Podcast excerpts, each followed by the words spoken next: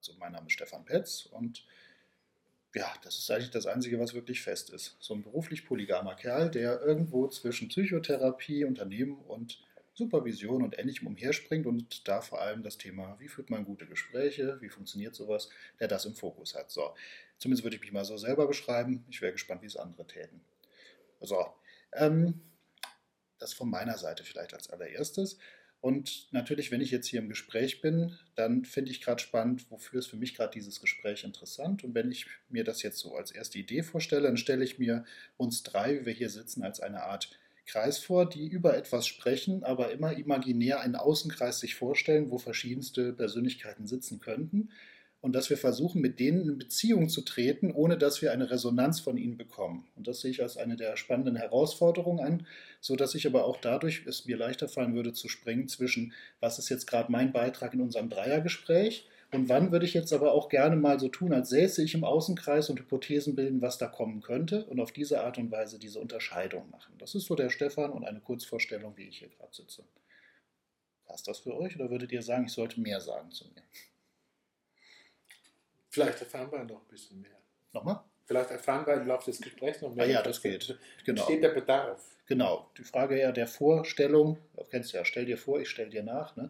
Also, dass man da eine erste Vorstellung hat. Ja, okay. Die Blicke wandern zu mir, damit bin ich dran. Ich bin Ronja Fröhlich. Ich studiere gerade noch Psychologie, schreibe da meine Masterarbeit, arbeite nebenbei bei Löwe. Also ich habe hier meinen Chef neben mir sitzen. Und ähm, wenn ich den Außenkreis habe, wer ist Löwe? Löwe ist ein Institut für systemische Weiterbildung in Mainz. Als allererstes Mal. Mhm. Und mit vielen kleinen Nebenprojekten wie diesem hier. genau, ich werde bald die Psychotherapeutenausbildung anfangen. Und hm, ja, ich glaube, anstatt einem, wofür bin ich in der Welt, ist gerade mein Thema eher, wie bin ich in der Welt? Und das ist nach allen Seiten offen, gespannt, was passiert. Und ich halte Ausschau nach Möglichkeiten. Und ja, bin gespannt, was es was so noch zu erkunden, zu entdecken gibt und wie viele Arten und Weisen es noch gibt, diese Welt zu betrachten. Und immer mehr auch auf sie einzuwirken, in Kontakt, in Resonanz zu gehen und einen Beitrag dazu zu leisten, dass die Welt vielleicht ein bisschen hm, verständnisvoller miteinander wird. Vielleicht das. Aber das kann sein, dass ich das morgen schon ganz anders erzähle. und du? Ja, ich äh, heiße Matthias Ohler und ich bin ähm, hier als, also in, wenn man es jetzt in Hüten sehen würde, könnte ich da so ein paar auf dem Kopf, glaube ich, hin und her schieben. Ähm, vom Karl Auer Verlag und von der Karl Auer Akademie. So sind auch unsere Verbindungen irgendwie entstanden, auch auf anderen Ebenen, aber so sind sie eben auch entstanden, zum, zu Löwe, wie du gesagt hast. Mhm. Und äh, Stefan kenne ich schon ein bisschen länger, aber wir haben uns dann auch kennengelernt über Löwe und eure Ideenwerkstätten, was mich sehr begeistert hat. Und äh, ein anderer Hut, den ich jetzt sozusagen für mich so aufhab und der bestimmte Interessen auch leitet an dem, was wir hier machen, ist der philosophisch-linguistische Hut oder der, oder der soziologische oder soziosophische Hut. Die sind verwandt miteinander oder die haben was miteinander zu tun. Also das Interesse von, von Karl Auer ist, sich daran zu beteiligen, wenn einfach das Risiko eingegangen wird, Neues zu probieren sowohl formell als auch äh, konzeptionell, intellektuell. Und da, da, dabei zu sein einfach auch. Und äh, dieses Interesse teile ich als Matthias Wohler mit Karl Auer, aber auch den Aspekt der, ja, des philosophischen Unterwegsseins in der Welt. So. Den erlebe ich eher als persönlich. Mhm. Und mich interessiert besonders, weil ich da schon so lange mich drin bewege, interessieren mich besonders Fragestellungen der beraterischen Welt und der, sage ich jetzt mal so ganz allgemein, wir haben ja bald Weihnachten, der Bewältigung der Welt mit systemtheoretischen Mitteln unter anderem. Bewältigung des Lebens. Und, ja. Mhm. Mhm. Was ich jetzt spannend fände als Zuhörer, wenn ich mir jetzt mal den Außenkreis so vorstellen würde, äh, dann da hole ich jetzt mal einen pragmatischen Teil raus, der sich vielleicht das jetzt so anhört, bereits schon auf die Minuten guckt und sagt, so jetzt habe ich bereits, ist jetzt im Auto oder zu Hause oder wie, und ich habe jetzt bereits vier, fünf Minuten gehört. Aber wofür mache ich das gerade eigentlich? Also der Hörer braucht ja eine, macht ja eine Relevanzprüfung für sich selber, ob das, was hier gerade passiert, für ihn resoniert. Mhm. Und bisher könnte man sagen, jo, vielleicht hat er gerade Glück gehabt oder auch nicht. Und ähm, ich glaube, also der Nicht-Philosoph, der hält das wahrscheinlich nicht so lange aus, der würde sich vielleicht früh fragen, was ist denn der Nutzen von meiner Partizipation an dieser Idee oder an dem, was hier gerade passiert? Also welchen Nutzen kann ich konkret erwarten? Vielleicht sitzt sogar jemand da, der kommt aus einer Welt, in der man Nutzenüberlegungen häufiger hat, sogar aufteilt in Grundnutzen und Zusatznutzen und ähnlichem. Und dann müsst ihr fragen, was hat überhaupt so ein Audio- oder Podcast-Format oder was auch immer das dann ist, was hat das überhaupt für einen Nutzen? Unterhält das oder informiert das und haben wir die Absicht zu unterhalten oder zu informieren oder haben wir eigentlich eine ganz andere Absicht? Das, also welchen Nutzen können wir einen versprechen? Gibt es überhaupt einen oder muss der Hörer sich sozusagen seinen Nutzen auch selbst kreieren? Das wäre so eine von den Fragen, die ich gerade aus dem Außenkreis höre, die uns gar nicht so richtig in Gang kommen lassen wollen erst. Ist die Frage, ob wir darauf eingehen oder einfach weitermachen. Sind wir da nicht schon mitten im Thema? In der Berücksichtigung des Außenkreises, so wie wir uns jetzt imaginieren, also derer, die vielleicht sich die Zeit nehmen, äh, immer noch zuzuhören. Und äh, ist, ist das nicht, sage ich jetzt mal so ganz reklamatorisch, ist es nicht äh, schon ein systemischer Zug? Zu sagen, ich mache mir darüber Gedanken, ich thematisiere und ich zwinge die anderen sozusagen oder lade die massiv mit ein, sich darüber mit Gedanken zu machen. Äh, wo wird schon reflektiert, wenn ein Gesprächskreis ist oder wenn die klassische Talkshow-Runde ist, äh, für wen das eigentlich stattfindet. Es wird, wird sozusagen grundständig inszeniert. Mhm. Man sieht die Protagonisten, immer dieselben, äh, und hat ein Publikum, das sozusagen aus Klatschen oder das Klatschen unterlassen reduziert wird. Das war's dann. Mhm. Und dann wird gestartet. Es wird praktisch vorausgesetzt, es gibt Prämissen des Grundinteresses. Und äh, das ist hier jetzt anders und aus dem in dem Sinne ist es quasi schon eine Art von äh, das Feld bereiten, wie wir an Fragestellungen drangehen. Nicht nur an die Fragestellungen, warum Podcast überhaupt oder warum Aufnehmen überhaupt, sondern es ist paradigmatisch, glaube ich, für die eine oder andere Art und Weise auch andere Fragestellungen zu behandeln. Für mich wäre das jetzt schon spannend. Mhm. Na, die Frage ist aber auch, wenn wir jetzt sagen, wir legen den Nutzen, weil sonst würde man sagen, man redet von der Zielgruppe. Mhm. Also ein offener Teilnehmerkreis und jeder kann, aber keiner muss. Und wenn, also man könnte entweder mit den Leuten in Resonanz gehen, aber kriegt auch eine Rückmeldung, inwieweit das, was gerade passiert, er im, dem Zuhörer zusagt oder eben nicht zusagt. Oder aber, weil ein Angebot machen, was alle abholt. Das versuchen Fernsehsender, glaube ich, seitdem es sie gibt, oder Radiosender. Das wird sehr schwer für alle, ein Angebot zu schaffen, wo sich jeder abgeholt fühlt, dass man sagt, man reduziert auf eine Zielgruppe. Und ich glaube, ein Hörer hätte wahrscheinlich aus Gewohnheit so eine Tendenz am Anfang schon zu sagen, bin ich denn Teil der Zielgruppe? Also hier startet etwas. Ist das was für mich? Also wirklich wortwörtlich. Oder ist das quasi was für eine andere Zielgruppe? Und das finde ich gerade spannend. Wie kann man denn da also wer für alles offen ist, kann nicht ganz dicht sein, heißt es ja so schön. Da sind wir für alles offen oder sind wir auch für eine Zielgruppe da? Da sind wir, finde ich, aber wieder selber ein Thema, was machen wir hier überhaupt? Mhm. Und während ich euch beiden so zugehört habe, dachte ich, nee, also mir persönlich geht es hier nicht darum, irgendjemanden zu informieren. Das ist nicht mein Ziel. Ähm, mein Ziel ist es gerade, ein Gespräch mit euch zu führen, Mhm.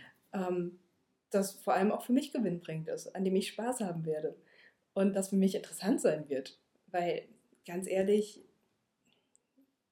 also es ist schön, wenn das anderen Leuten auch was bringt ähm, und sich da jemand vielleicht inspirieren lässt, sich vielleicht jemand anstößt, vielleicht jemand anfängt, sich seine eigenen Gedanken zu machen. Aber ich sitze gerade nicht hier und überlege mir, was könnte denn von dem, was ich zu sagen hätte, irgendjemandem da draußen nützen. Sondern, naja, und dann bin ich weggekommen von diesem, was müsste ich denn sagen, damit es hier draußen gut wird, sondern zu dieser Idee von, wie ist das denn bei Künstlern? Bei Künstlern, die ein Bild malen, das dann im Museum hängt. Die haben auch nicht die Idee zu informieren. Die haben die Idee, weiß ich nicht, was wollen Künstler eigentlich?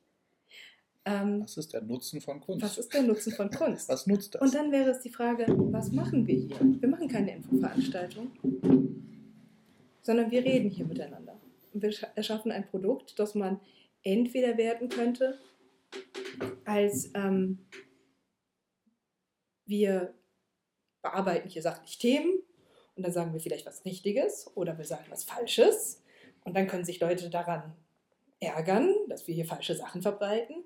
Man könnte das Ganze aber auch als eine Mischform sehen von eben was vielleicht auch wirklich was künstlerisch an, angehauchtem. Im Sinne von, wir haben hier drei Menschen, die ihre Gedanken zum Ausdruck bringen und die das Angebot machen, wenn jemand Lust hat, dann kann er sich hier eben nicht ein Bild angucken oder nicht ein Musikstück anhören, sondern er kann ein Gespräch lauschen. Und das kann dann den unterschiedlichsten Nutzen erfüllen. Das können Leute zum Einschlafen nutzen, anstatt den Einschlafen-Podcast. Das können Leute super inspirierend finden. Vielleicht auf inhaltlicher Ebene. Vielleicht mag irgendjemand den Klang unserer Stimmen total gerne. Wer weiß. Ähm, aber ja, ich würde es gerade dem Hörer überlassen. Und manchmal muss man mit Dingen eben auch Erfahrungen machen, bevor man weiß, ob man diese Erfahrung weitermachen möchte.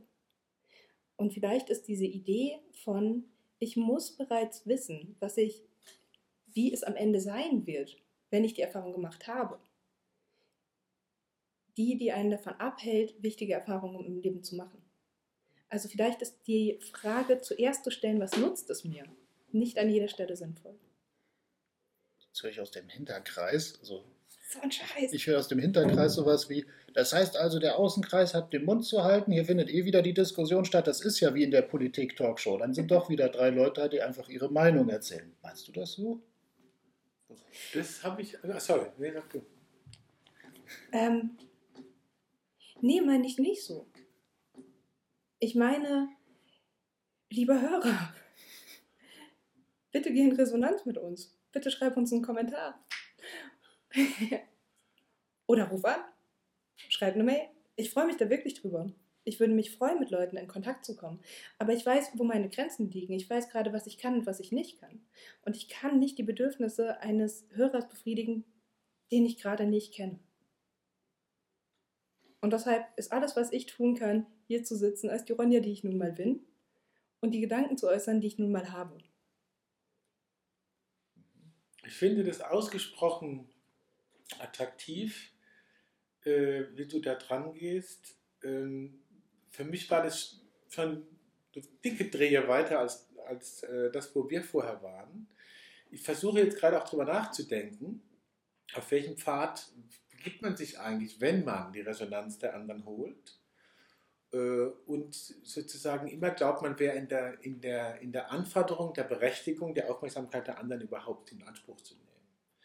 Und aus dem, was du gesagt hast, klingt mehr sowas wie äh, Autonomie des zur Verfügung stellens von Aufmerksamkeit von anderen und zu gucken, was mache ich denn eigentlich, ja? wenn ich im Hotel liege und Fußballspiel gucke oder sonst irgendwas.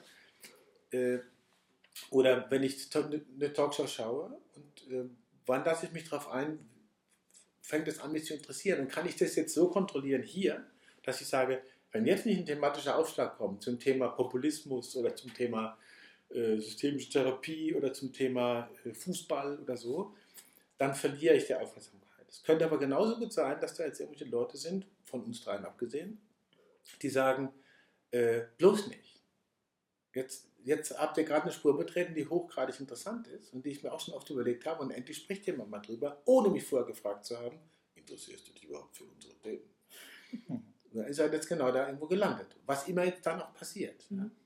Die Möglichkeit zu cutten und anders einzusteigen haben wir sowieso immer. Die Unterschiede machen wir.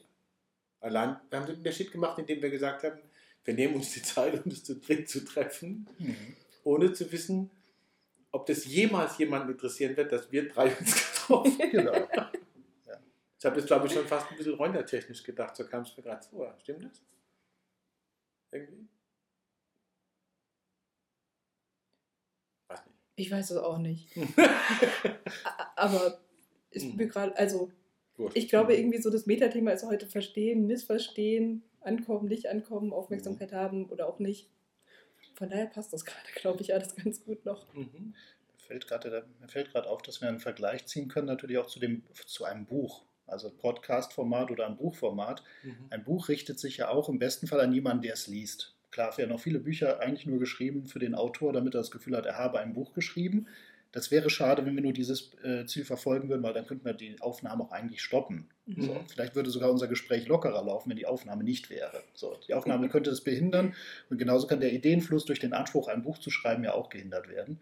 Gleichzeitig ist jemand, der ein Buch veröffentlicht, richtet sich ja auch immer wieder auch an einen Leserkreis und hat wahrscheinlich auch die Erwartung, dass es womöglich ein Leser abholen könnte.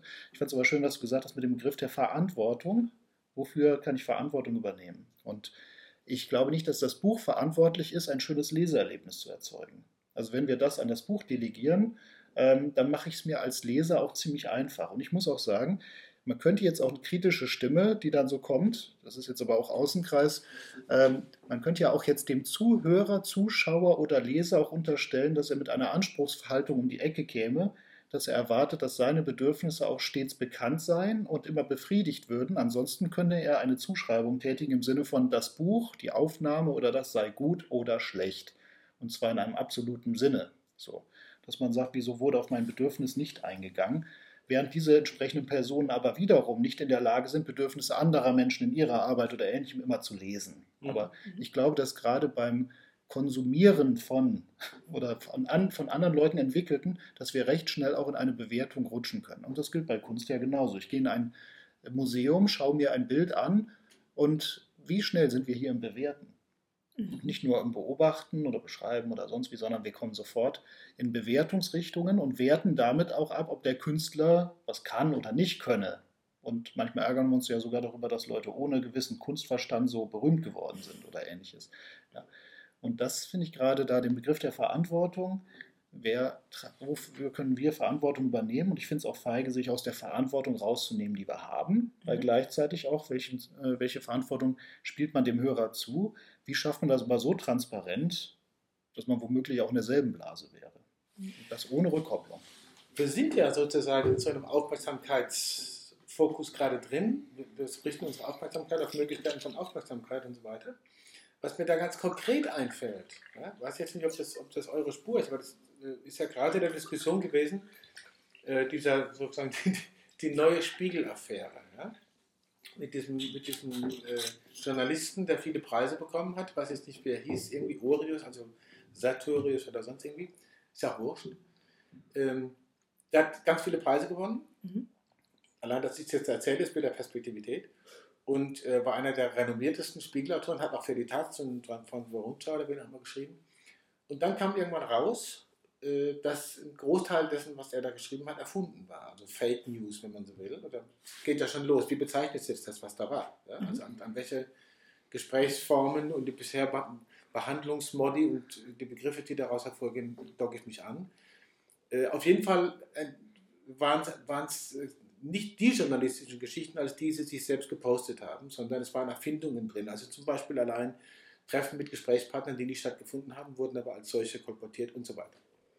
Gab einen Riesenskandal, das wurde im Spiegel dann äh, ruchbar, dass einer ihrer Kollegen da sowas äh, treibt, also einer der renommiertesten. Ich komme gleich dahin, wo ich eigentlich hin will, aber ich Mhm, muss mhm, diese mhm. Vorstory erzählen, weil nicht jeder so weiß oder ihr vielleicht auch nicht mitgekriegt habt. Mhm. Und äh, dann einer seiner Kollegen hat ihn dann äh, geoutet im, im, im, im Spiegelteam. Und die wollten ihm erst nicht glauben. Und dann hat er nochmal Recherche gemacht, wo er dabei gewesen war mit den anderen Kollegen. Und rausgefunden, dass hat also wirklich Beweise dafür gefunden, dass, dass das so stattgefunden hat, dass er nämlich da Sachen zu erfunden hat. Mhm. Und dann gab es eine riesige Diskussion. So, das wurde ruchbar, der Spiegel hat es selber transparent gemacht. Und dann gab es eine, ich kriege immer morgens so diese, diese Morgenmeldung vom Spiegel, vom Kurbiewald oder wie der heißt, und Klessmann. Und da haben die das nochmal thematisiert. Und da kam eine ganz- interessante Nuance drin. Die eine Nuance war, dass sie geschrieben haben, äh, offensichtlich hat er immer gedacht, dieser geschasste Journalist, da er so erfolgreich ist, müsste er immer super, super, super Stories schreiben, die sozusagen äh, preiswürdig sind und eine gute Story reicht nicht. Mhm. Ja, das kann sein, dass man das so sieht. Und dann haben sie gesagt, er hat die falschen Mittel ergriffen dafür, aber stand auch offenbar unter einem riesen Druck und so weiter. Insofern hat er auch unser Mitgefühl, wurde dann gesagt. Ähm, das ist schon mal interessant, die, die, die Story, welche Kopplung von psychischem System und dem, worunter es leidet, an das soziale System und an das System Spiegel, da wird das sozusagen inauguriert oder in den Ring geworfen. Jetzt kam aber noch was Interessantes. Das, das hat meine Aufmerksamkeit erregt und das war, ähm, er hatte wohl diesen Eindruck, dass, hieß es, diese Erwartung im Raum ist. Wir haben diesen Eindruck nie erweckt. Was ist das für ein Satz? Was heißt das? Was ist das für ein Spielzug? Mhm. Ich habe es so gelesen, als äh, Angebot zu sagen, das mag sein, dass er den Eindruck hatte, aber es hat mit uns nichts zu tun. Das steht mhm. quasi dahinter. Die Idee, die dahinter wieder steckt, und jetzt komme ich zu dem Punkt, es gibt ja diesen berühmten Satz, der auch in der systemischen Szene und sonst so gerne kolportiert wird, die Bedeutung der Botschaft bestimmt immer der Empfänger. Mhm. Ähm, damit war ich nie so richtig glücklich mit dieser Botschaft. Und das ist, äh, mit dieser Botschaft, also mit dieser Äußerung. Denn der Empfänger ja, äh, hat ja zur Verfügung das, was er kriegt. Ja? Also wenn die Bedeutung eines Gifts im Körper besteht, das das Gift eben nicht behandeln kann, dann stirbt er halt. Stimmt schon. Mhm. Er kriegt halt aber etwas, was für ihn giftig ist. Also das, das war mir einfach zu, zurück zum Spiegel, es war mir zu wenig zu sagen, wir haben diesen Eindruck nie vermittelt. Er hat ihn aber gehabt. Ja. Und deswegen ist er dann sozusagen auf die, auf die falsche, falsche, falsche Spur geraten, böse, böse, böse. Mhm. Und äh, wir, er hat aber unser Mitgefühl. Mhm. Das ist doch äh, etwas subkomplex, oder? Man könnte es ja so übersetzen, er hatte diese subjektive Wirklichkeit, die dazu geführt hat, aber die objektive Wirklichkeit war eine andere. Mhm. Also dass man dann doch sagt, ja, auf der einen Seite nutzen wir es, auf der anderen Seite machen wir aber klein, da ist nicht. Genau. Ja. Ja, das ist schon spannend. Wenn ich jetzt, wenn ich jetzt zu Ronja sage, das war gar nicht mal ganz so schlecht, nächstes Mal äh, verbesserst du noch was, dann habe ich natürlich, was sie draus macht, ist ihr Ding oder so. Ja, dann, ob sie das jetzt versteht als Lob oder als Früge oder sonst irgendwie. Aber das ist natürlich dann, aber natürlich habe ich auch eine Verantwortung als Absender von Informationen. Mhm. Und ähm, ja, das ist ja die Frage auch, äh, bin ich nur Rezipient von Wirklichkeiten oder bin ich auch die ganze Zeit in meinem Handeln auch Gestalter von Außenwirklichkeiten? Und das mhm. ist ja schon, es gibt ja einen schönen Satz, wer lebt, stört. Und da geht es ja schon los, dass allein meine Existenz in einem Raum bereits einen Unterschied erzeugt für jedes Individuum im Raum. Weil selbst wenn man von Catering zum Getränkestand möchte und läuft durch den Raum, kann es sein, dass man aufgrund meiner Existenz und meiner Präsenz einen Umweg laufen darf. So, das heißt also, ich wirke ein, ob ich möchte oder nicht, immer wieder. Mhm. Und das finde ich jetzt auch etwas aus der Verantwortung raus. Genau. Das, ja.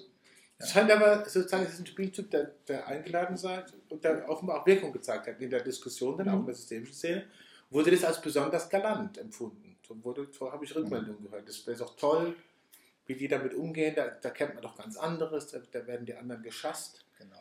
So, es ist aber eigentlich eine vorsichtige, respektvolle Form des gleichen Schassens. Mhm. Ich oute mich jetzt mal so als das, was man denken kann. Ich mhm. merke, mich hat es sehr irritiert. Und mich hat auch sehr irritiert, wie darauf reagiert wird. Das hat, mhm. das hat ein bisschen was damit zu tun, auch mit dem, was überhaupt so in solchen Szenen passiert. Und oft im blinden Fleck wegrutscht. Ja.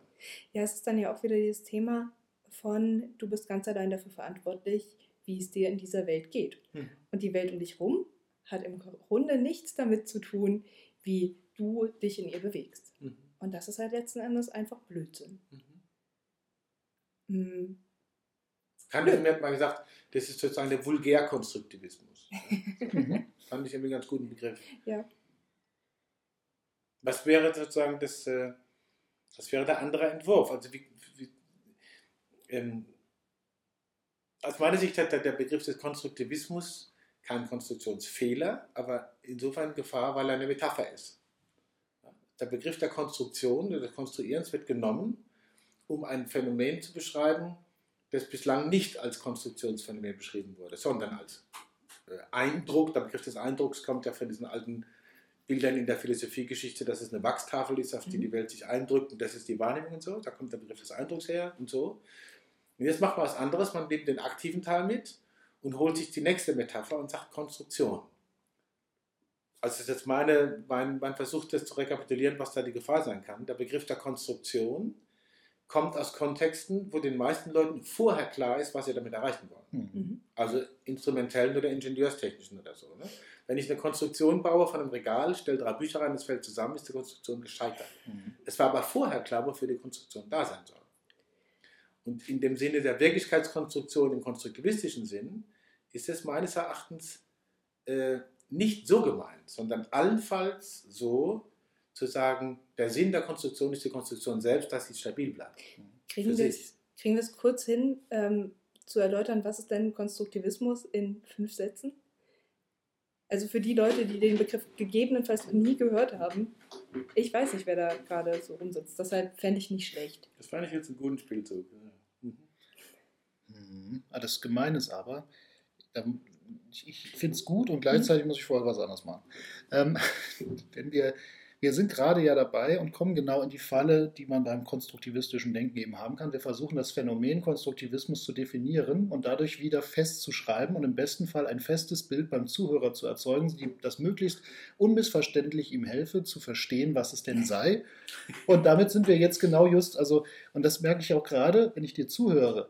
Ich bin voll bei dir, befürchte aber, dass der ein oder andere im Außenkreis so langsam aber sicher jetzt sagt, hu, es ist schwer für mich, das nachzuvollziehen, weil ich möchte ja am Ende doch wieder eine klare Aussage treffen und damit sind wir ja wieder im Phänomen. Ja?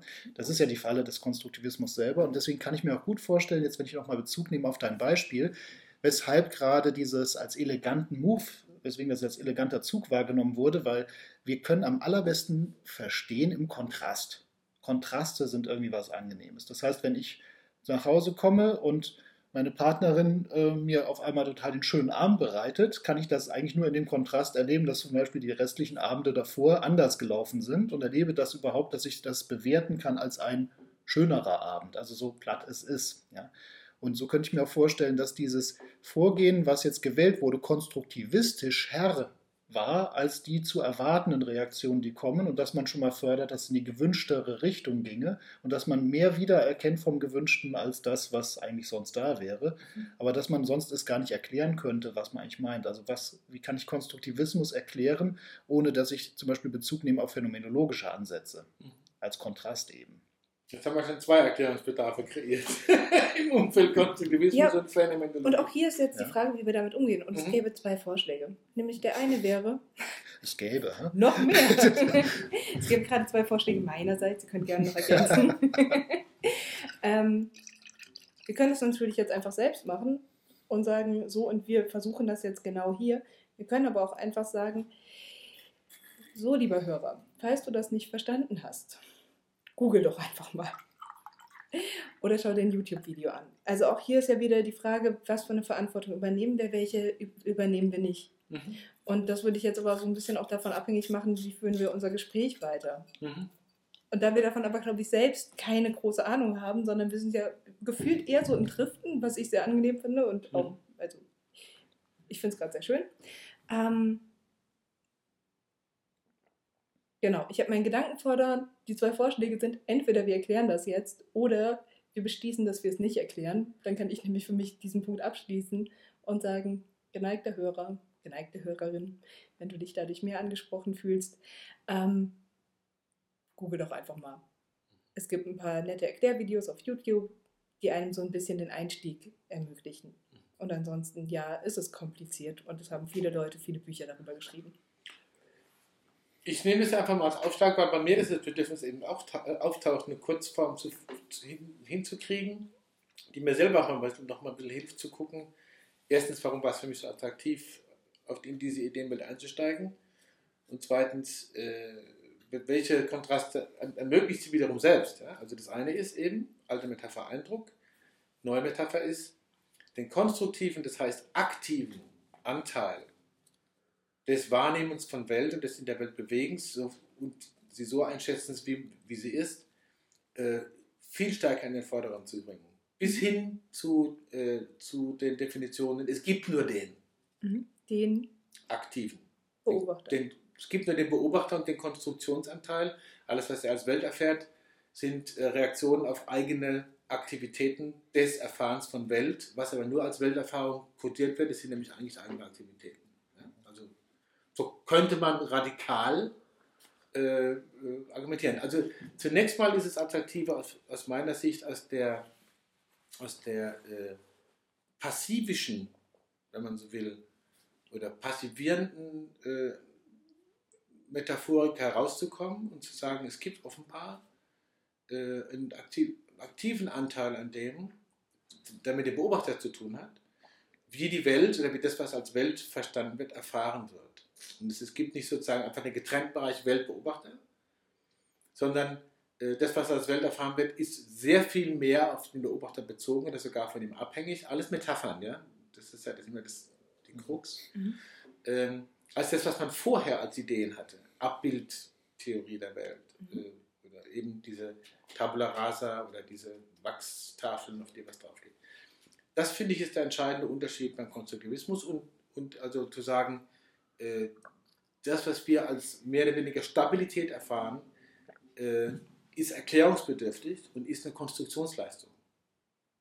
Ist eine Leistung von Dynamik, die, die mhm. stabile Welterfahrung macht. Okay. Vielleicht wäre das keine ich, gute Erklärung. Nee, ich, ich finde, find, also ich fand die Erklärung schon ziemlich gut. Also mir hat die gefallen, fand die gut.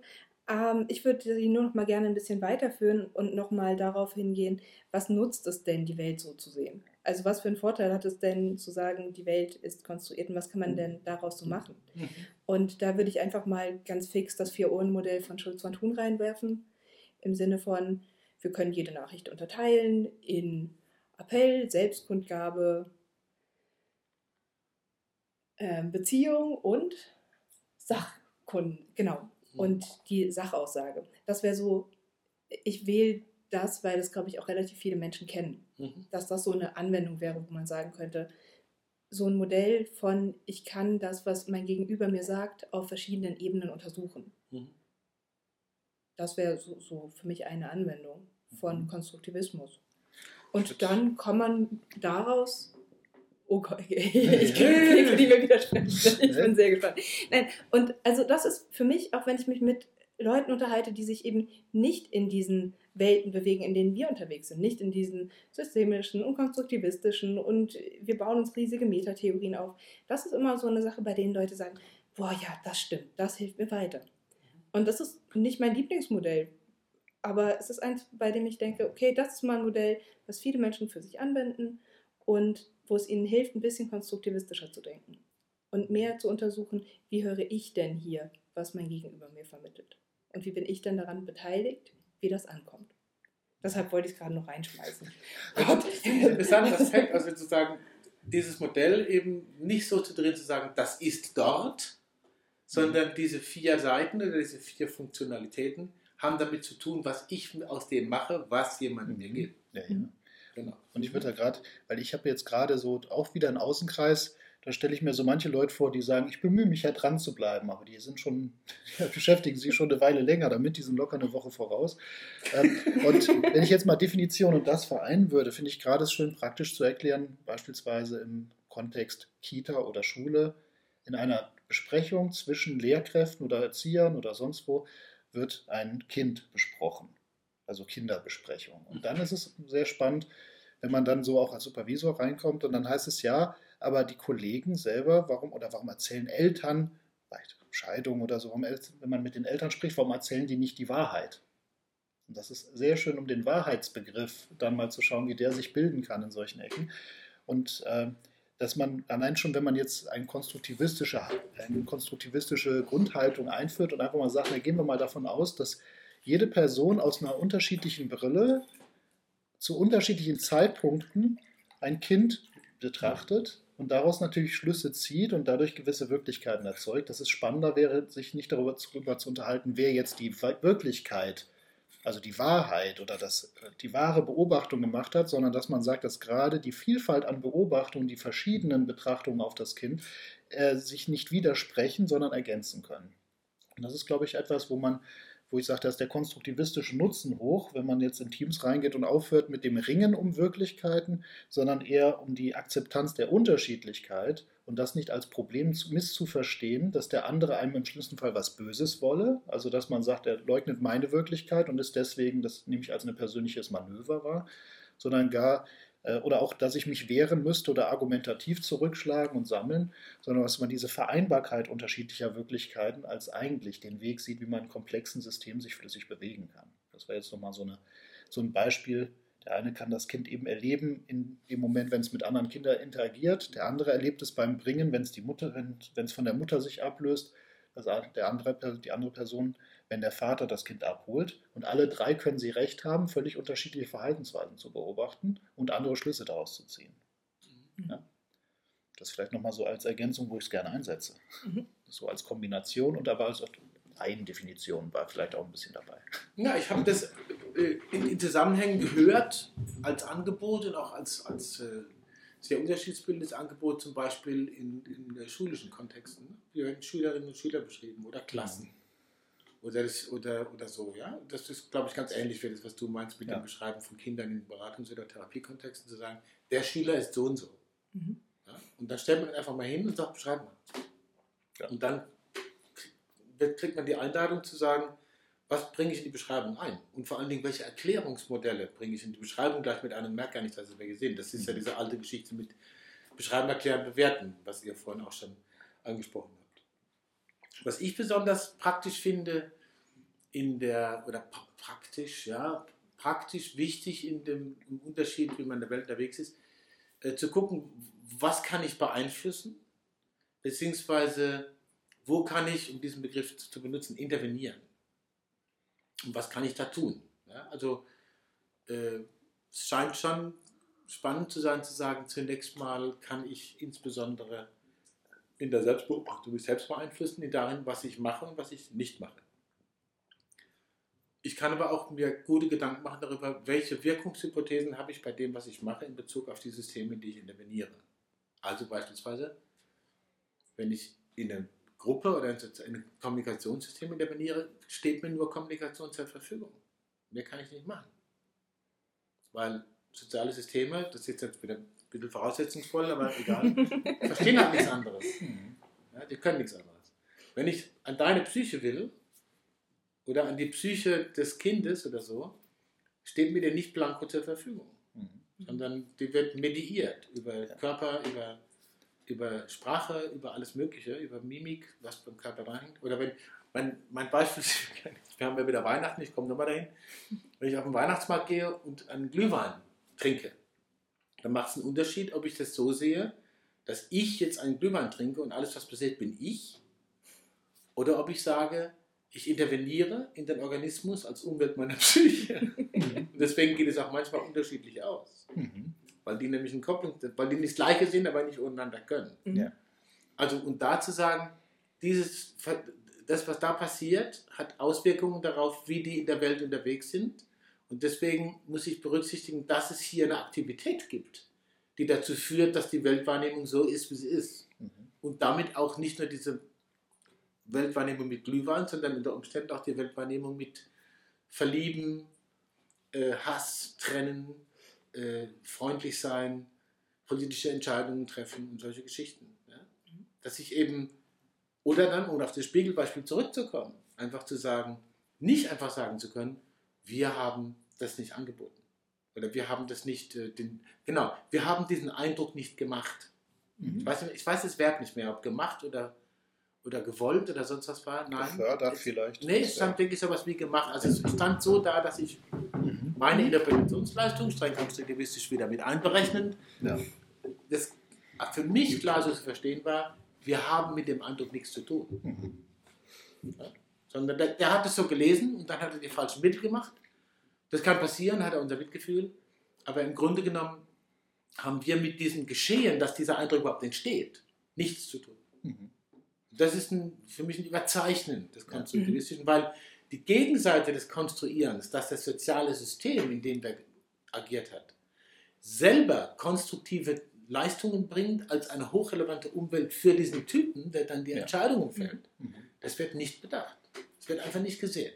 Das ist nur die eine Seite der Wirklichkeitskonstruktion gesehen. Oh, der hat halt, wir haben den Eindruck nicht erwähnt. Das ist aber dann auch, ich meine, das, was du jetzt so ausgeführt hast, du hast vorhin mal gesagt, so der, wenn der Zuhörer was machen möchte, dann kann er auch was googeln.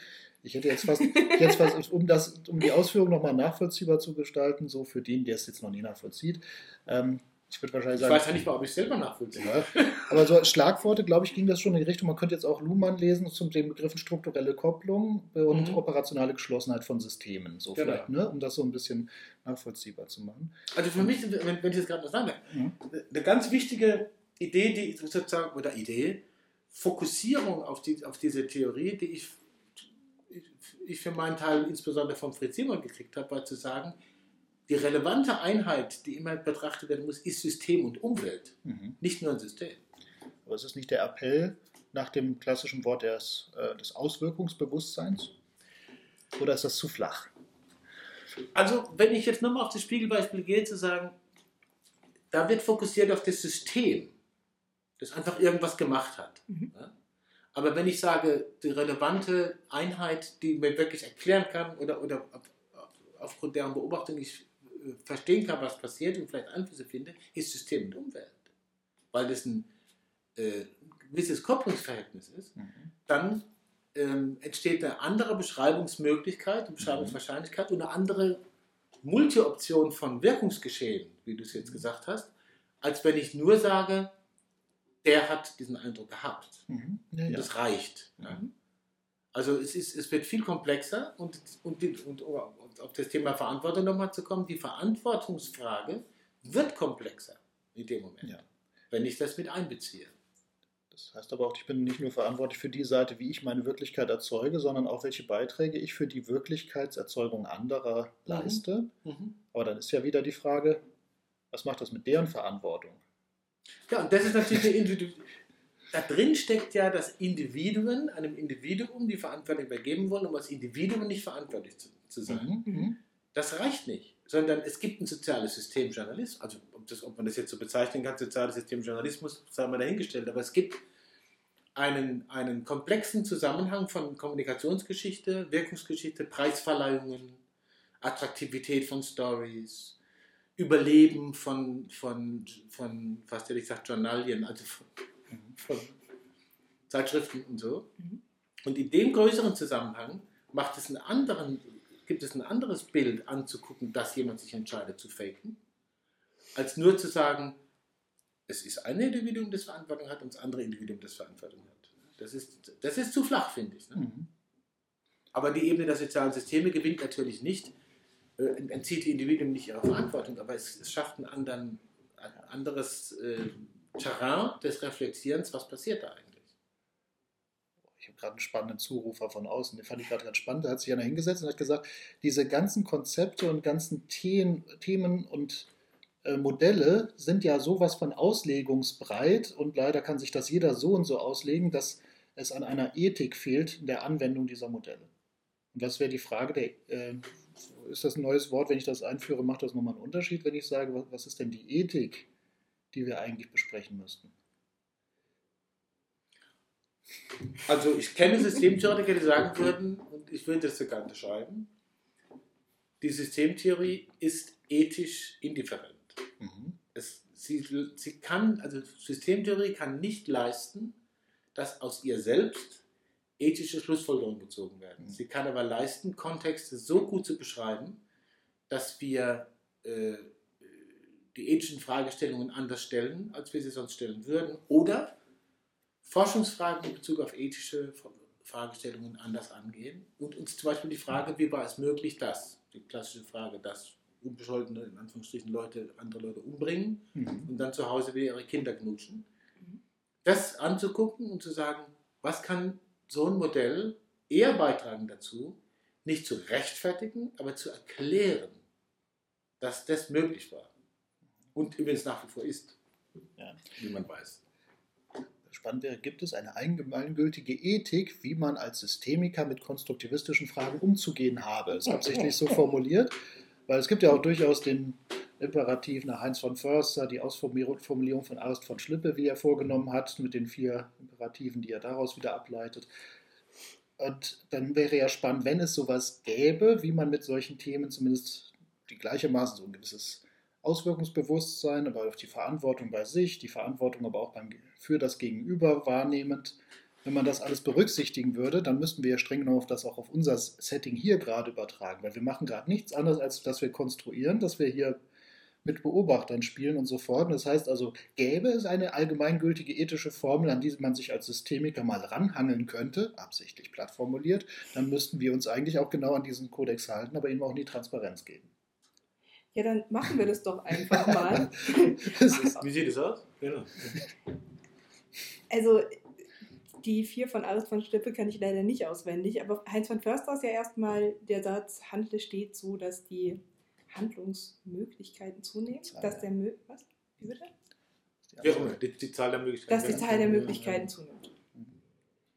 Wobei ich da noch den Gedanken von Matthias Wager von Kiebert gerne reinwerfen würde, weil ich den sehr, sehr gerne mag, ähm, dass die Anzahl der Handlungsmöglichkeiten nicht gemeint ist als die, ähm, Zahl der Optionen. als die Zahl der Optionen. Genau. Im Sinne von, wenn man beim Chinesen sitzt und hat da 300 Gerichte zur Auswahl, von denen man allen nicht weiß, wie die schmecken, dann hat man keine Erweiterung der Anzahl der Handlungsmöglichkeiten, Ja, das sondern nur eine. Genau, eine Reduktion ähm, der Optionen könnte dazu helfen, den Möglichkeitsraum zu erweitern. genau. Ja. Erklär mal weiter. Ja, Mhm. das, das, was, ist stattdessen gemeint? Also statt Optionen? Stattdessen ist, würde ich sagen, tatsächlich gangbare Wege zu finden. Tatsächlich mehr Möglichkeiten zu finden, sich in einer Situation anders zu verhalten, sich anders zu entscheiden. Aus, und dadurch auch aus Gewohntem auszubrechen.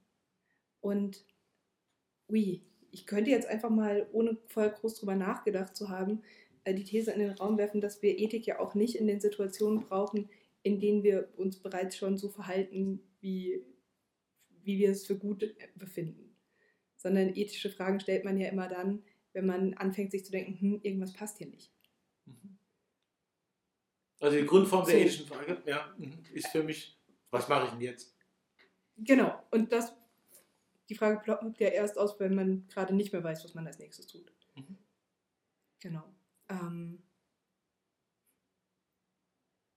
Hm, Das ist, genau, man könnte ja mit dann wieder Ernst von Glasersfeld sagen, wenn die Theorien über die Welt nicht mehr viabel sind. Also wenn ich mit meinen bisherigen Theorien, mit meinen bisherigen Herangehensweisen nicht mehr vorankomme, dann fange ich erst an, mich zu fragen, hm, was könnte ich denn jetzt stattdessen tun? Mhm.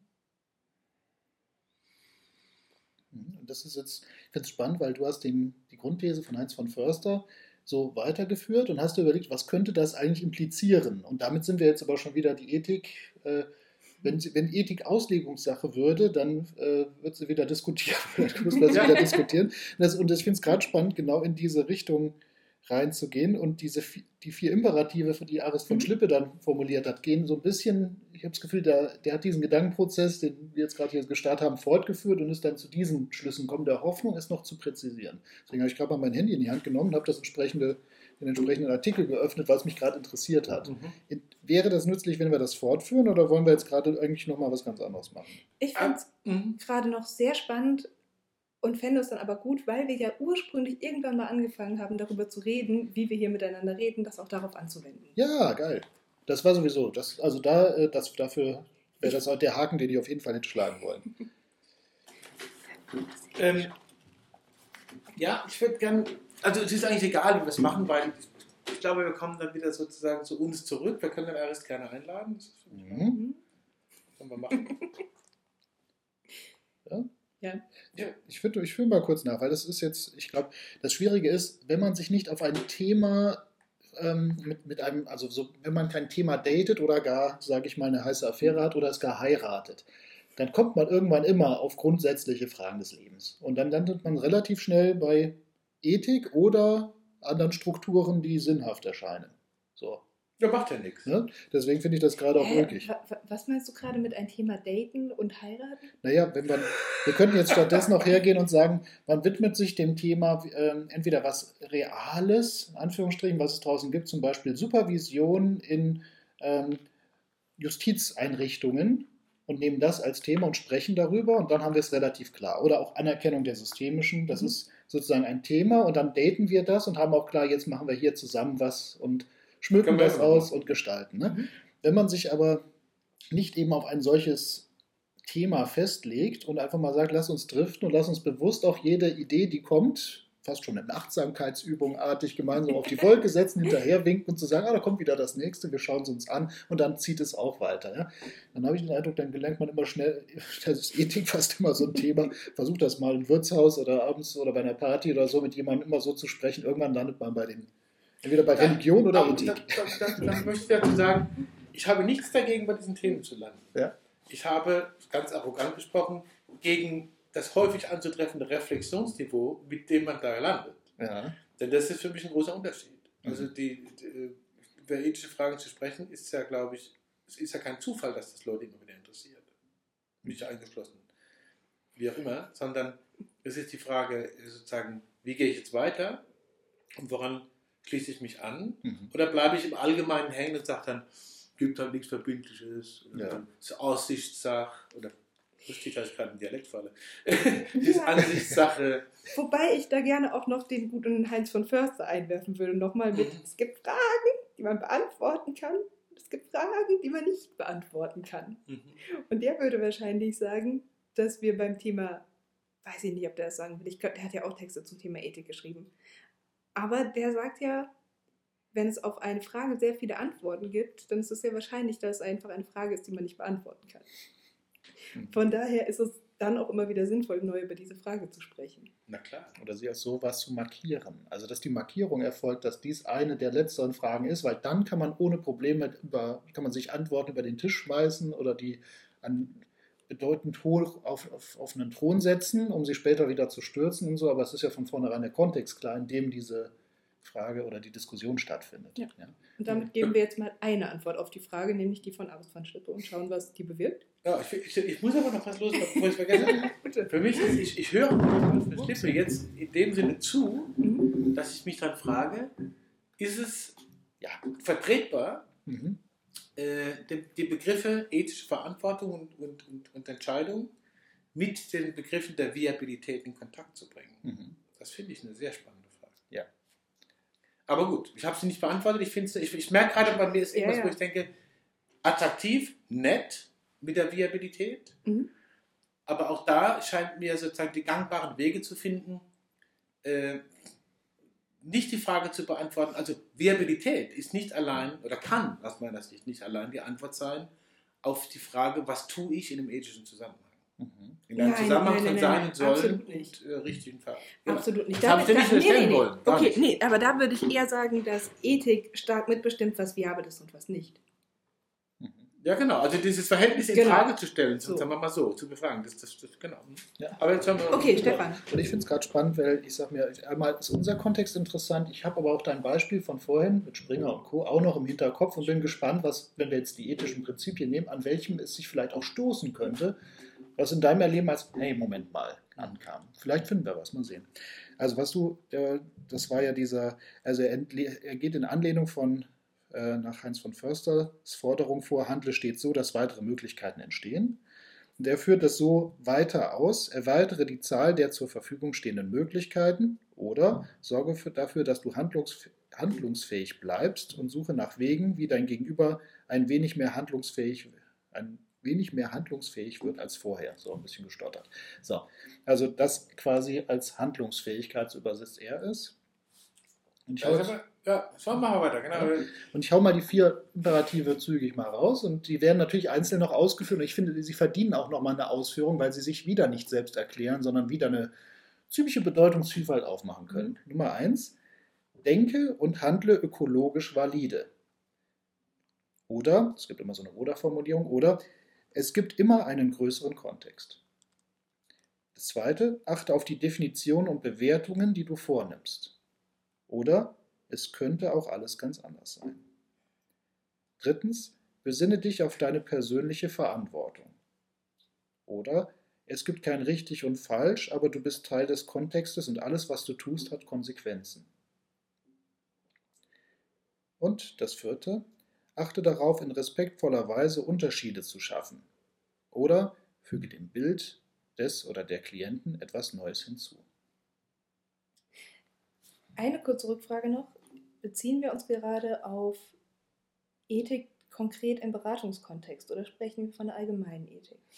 Äh, also ich, was wir sprechen, weiß ich noch nicht. Ich kann ja sagen, was er, glaube ich, vorhatte. Ja, bitte. Das genügt mir. Ähm, also er hat das schon auf psychotherapeutische Ethik bezogen, also schon auf ich, interven, ich gehe intervenieren schon mit einer Absicht hinein, mit einem Auftrag Mhm. sozusagen. Aber ich denke mir, dass man natürlich sagen kann, gut, dann ist die Frage, muss ich eigentlich stets, wenn ich handle, auch stets mir diesen ethischen Imperativ sozusagen für mein komplettes Dasein schaffen. Also ich finde Ethik, ich, also ich will nicht nur Berufsethik haben, sondern ich gehe auch gerne in eine persönliche Ethik hinein. Aber das war jetzt schon eher auf eine psychotherapeutische Ethik formuliert, Mhm.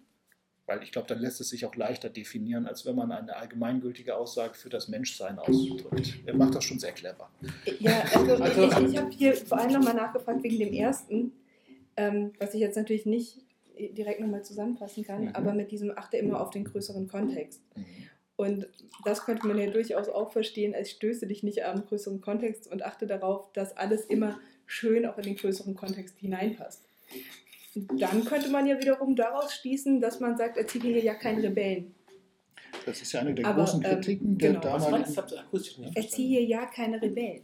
Ah ja, das ist ja eine der Kritik am systemischen Ansatz, der schon bereits vor vielen Jahrzehnten geäußert wurde, dass es irgendwie, dass äh, Systemiker eher dazu neigen, bestehende Systeme aufrechtzuerhalten, statt irgendwie Revolution oder Brüche zu machen. Weil wir immer sagen, ah, bedenke die Auswirkungen, wenn du jetzt in deinem Familiensystem aufgebärst, was hätte das für Konsequenzen, äh, solltest du besser nicht tun. Oder auch äh, gesellschaftlich Umbrüche, große gesellschaftliche Umbrüche, die werden mit einem Systemiker, der dann erstmal interveniert und alles wieder kontextuell anpasst, nicht passiert. Das sind ja, das ist eine flache Kritik, ja, die. Finde ich auch sehr flach. Ich finde, äh, äh, das, das ist hineingelesen. Ne? Das ist, das, aus meiner Sicht das ist genauso idiotisch wie aus System revolutionäre Tendenzen begründen zu wollen oder, oder als, als notwendig, sondern und so.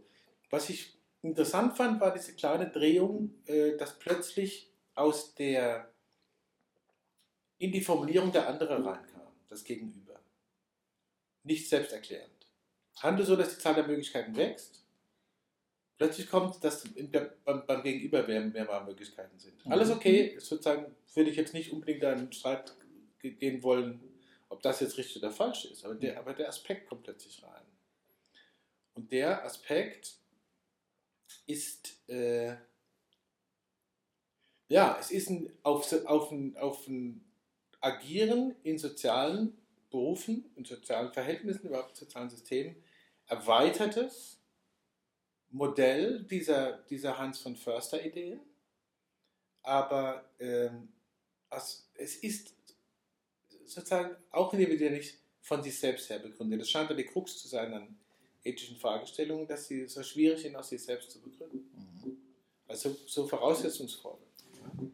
Und man dann doch immer wieder denkt, äh, es muss doch irgendeinen, so wie der Kant das mal gesagt hat, so, so einen Kompass geben. Der kategorische Imperativ, für den hat er den Begriff des Kompass, da hat der Herr Förster sich dran angelehnt mit dem Imperativ.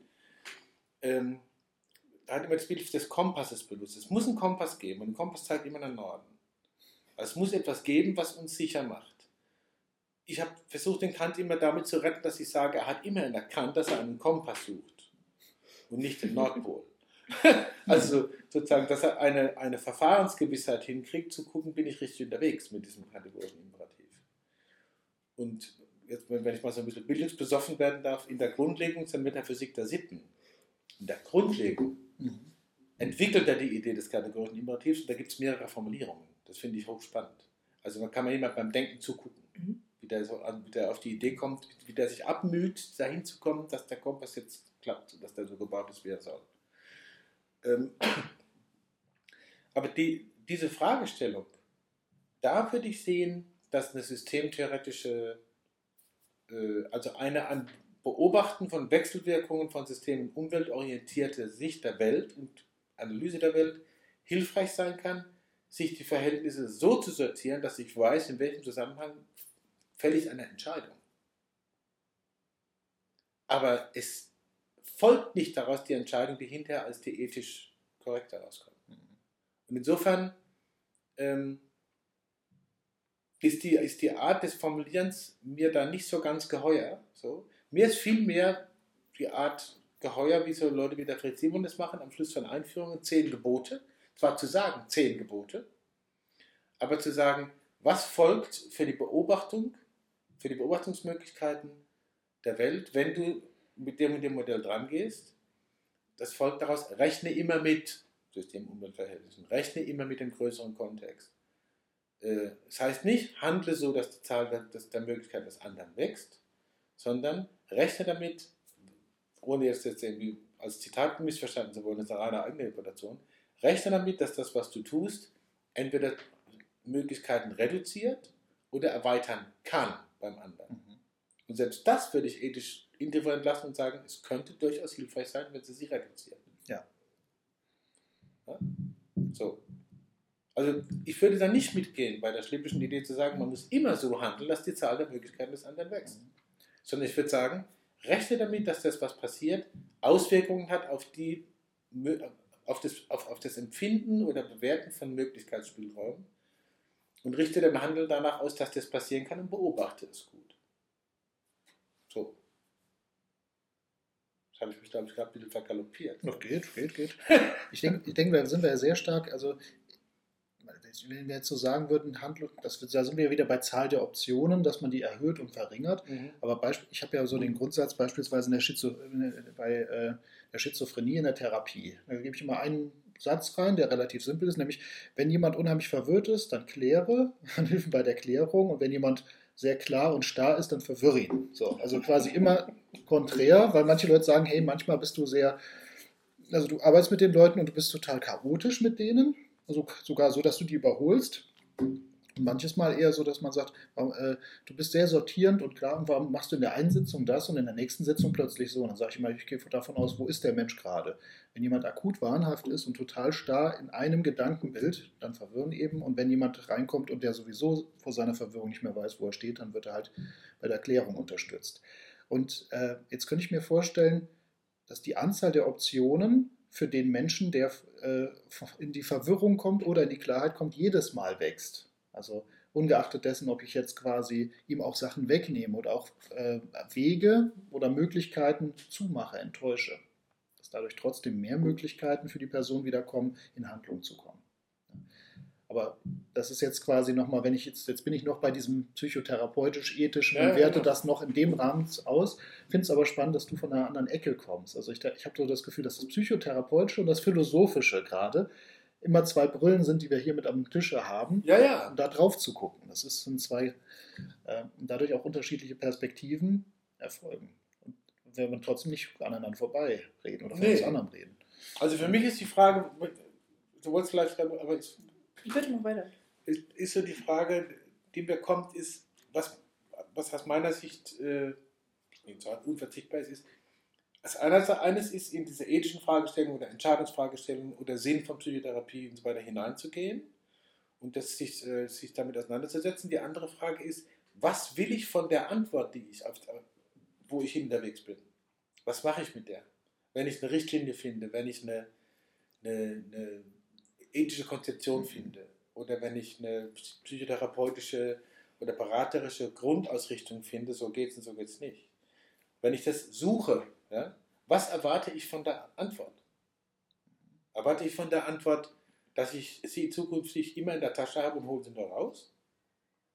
Oder erwarte ich von der Antwort, dass ich was über den Prozess des Findens der Antwort gelernt habe? Das klingt jetzt very sophisticated, mhm. aber ich finde, aus meiner Lebenserfahrung ist, wenn ich die mal so reklamieren darf, ist das ein wichtiger Unterschied. Mhm. Also meine Antwort wäre, ich erwarte für mich von einer guten Ethik, dass sie mich in Momenten des Zweifels wieder handlungsfähig macht. Und dass sie mich aus Zweifel herausholt. Dass, ähm, wobei ich das gar nicht mal auf, ähm, nur, nur auf Ethik reduzieren würde, sondern auf viele dieser kleinen Mantren, die man im Alltag mit sich herumträgt. So. Mantren? Mhm. Ja, ich nenne es jetzt einfach mal so. Es mhm. möge mir verziehen werden. Nee, ich finde es spannend, ähm, was du damit machst. Naja, sowas wie, wir sitzen hier im HSI rum. Vorhin ähm, hatten wir keinen Schlüssel für das Tor und wir sind über den Zaun einfach eingestiegen. Wir hätten genauso gut einfach zurück in den Verlag fahren können. Was in meinem Kopf in dem Moment äh, passiert ist, ist, ich habe mir schmunzelnd die Frage gestellt, was ist denn die bessere Geschichte gerade? Und das ist für mich so eine der Fragen, die ich mir gerne stelle, wenn ich gerade nicht weiß, in welche Richtung es gehen sollte. Was ist die bessere Geschichte? Was will ich denn in zehn Jahren erzählen? Und auch bei, bei Ethik ist ja letzten Endes, könnte man auch sagen, die Frage ist nicht, wie verhalte ich mich, sondern wie will ich in fünf Jahren hierauf zurückblicken und sagen können, ja, und ich bin damit zufrieden, weil ich nach meinen Werten gehandelt habe. Ähm, und dadurch wieder Ethik im Grunde als, als die Frage, die man sich selbst stellen kann, oder den Anspruch, den man an sich selbst stellen kann, um mit sich im Reinen zu sein. Mit sich und seinen Handlungen im Reinen zu sein, egal was daraus resultiert. Weil wenn wir wüssten, was aus unseren Handlungen entsteht, könnten wir uns einfach nach unseren Zielen richten, könnten die verfolgen. Und, oh, okay, ich bin jetzt gerade wirklich voll im Gedankentriften. Fantastisch. Ähm, und ich weiß noch nicht. Naja, und dann, dann könnte man sagen, es ist im Grunde egal, was ich tue, denn es rechtfertigt mein Ziel. So, im Grunde wären wir dann bei der, der Zweck heiligt die Mittel. Aber wenn ich einen Menschen betrachte, der einfach über sein Leben hinweg mit sich im Reinen sein will, dann brauche ich Ethik, weil die sich um die Mittel kümmert und nicht nur um die Ziele. Das setzt voraus, dass natürlich die, ich würde sagen, die meisten Menschen nehmen Ethik statt Ziele. Also im Sinne von das Glauben sortiert für mich die Ziele zurecht. Ich bin mhm. gerade dabei gelandet, ich suche ja immer nach der einfachen Standardintervention für das nächste Gespräch mit einem Klienten, dem ich jetzt nicht intellektuell irgendwie irgendwas um die Ohren hauen möchte. Und da kam mir die Umfrage. Und damit ist gemeint um. um. Also ich möchte bei mehr, ich möchte äh, auf der Arbeit leistungsfähiger sein. Um. Und dann einfach zu warten, was dann kommt. Mhm. So. Und wenn ich diese Umfrage zwei, dreimal stelle, kann es sein, dass die Person selber sich bewusst wird, dass der Kompass, den die Person verwendet, irgendwie doch nicht so viabel oder so lebensdienlich wäre. Das ist, finde ich, ganz groß in der Psychotherapie immer wieder eine Aufgabe, dieses Um, also den vermeintlichen Plan und das, was irgendwie treibt und was da so kommt, hineinzugeben. Und dass dann auch hier kommt da wieder Ethik mit rein, weil wenn sozusagen eine Ethik mit als äh, Element reinrutscht bei diesen Umfragen oder dass mal wieder auf etwas Ethisches kommt, dann haben die meistens mehr Bestand als andere Antreiber oder Fremdsteuerungsprogramme. Das heißt, wenn man Ethik jetzt so, wie du es ausdrückst, ähm, verstehen wollte, dass es auch immer Ziele oder irgendwo Visionen oder irgendwo einen Rückbezug auf sich selber hat, bedeutet das eigentlich, dass ich Ethik nur dann leben kann, wenn ich überhaupt eine A, Kontakt mit mir habe, aber auch B, zumindest eine grobe Vorstellung von Richtung. Dass Ethik sozusagen damit nicht die Ethik kann nicht die Richtung ersetzen, aber sie kann super damit kommen, äh, sozusagen helfen, dass ich überhaupt Fahrt kriege, in die richtige Richtung komme. Mhm. Aber wenn jemand zum Beispiel nicht weiß, wohin will, braucht sich nicht wundern, wenn er ankommt, egal wie viel Ethik er. wenn er nicht ankommt. Ja, direkt schon los. Die andere Seite des Extrems wäre, ich traue das noch ein bisschen, mhm. dass plötzlich ähm, dessen Abgeher wird bei YouTube oder bei, na YouTube nicht, wir haben es gefilmt, aber in sonst wo, oder Soundcloud, und alle sich fragen, hä? Dieses Gespräch geht so ab, das ist doch nicht normal. Ja? Mhm. Und andere Sachen, ähm, ein anderes Exempel wäre zu sagen, nobody hears it. Mhm. It's a fallen, it's a falling tree in the forest. Ja. Nobody hears it. Genau. Ah, Was? Mhm. Welche Illusion muss man folgen, um zu glauben, dass everybody hears it passiert? Mhm. Für Talkshows ist es leicht. Ja? wir haben Programm, Drucke, Prominente und so weiter und so fort. Aber ob, da ist die Frage sozusagen, ob das, was 5 Millionen sehen, im Ernst eine höhere Relevanz hat, mhm. ist noch eine andere Frage. Es hat wahrscheinlich auf der Ebene sozialer Systeme schnellere Auswirkungen, aber die sind oft sehr kurzfristig, wie man sieht. Oder auch gleich null. Lass uns mal schauen. Also du hast jetzt schon so schon mal angefangen, aber ich wette, du kannst noch mal. Äh, nämlich jetzt noch mal, was haben wir gerade eigentlich getan und was ist das? Also ist jetzt quasi das Gespräch über das Gespräch im Nachgang sozusagen. Genau, wir fangen hier nebenbei ein bisschen an zu essen. Finchgauer übrigens. Mm, die sind echt gut. Finchgauer aus Schriesheim, der beste Finchgauer Bäcker der ganzen Region, finde ich. Bäckerei Heiß. Kleiner Werbeblock, wenn ich bezahlen. Bäckerei Heiß in Schriesheim, Finchgauer. Bitte nicht vor acht kommen, sonst kriege ich keine mehr. Sehr gut. Schön. Ja, danke, komm, ich greife auch mal ein bisschen ab. Toll. Mhm. Da, komm. Kannst du ein bisschen. Danke dir. Also, äh, nach dem Werbeblock zurück zur Frage. Mhm. Wie war die Frage? Oh, kannst du ja auch selber eine bauen, aber wenn ich jetzt eine stellen würde, wäre es, wenn du jetzt nochmal auf das Gespräch von gerade Rückschau beziehst, und du ist ja auch jetzt wieder eine Auswahl von möglichen Betrachtungsweisen. Ne?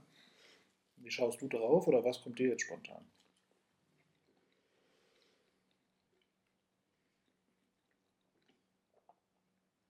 Ich du?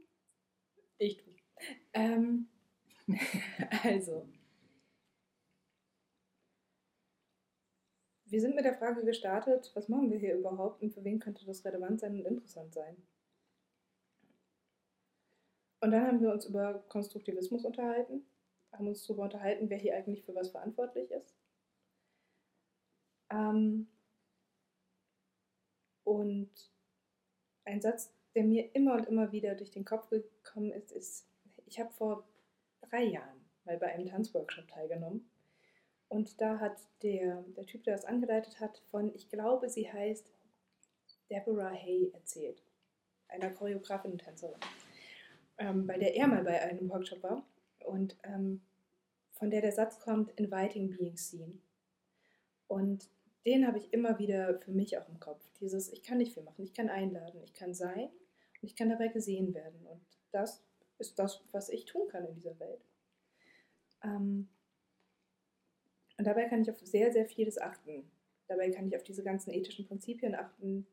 Dabei kann ich mir verschiedene schlaue Sätze von schlauen Menschen zurechtlegen und kann über die begründen, warum ich tue, was ich tue.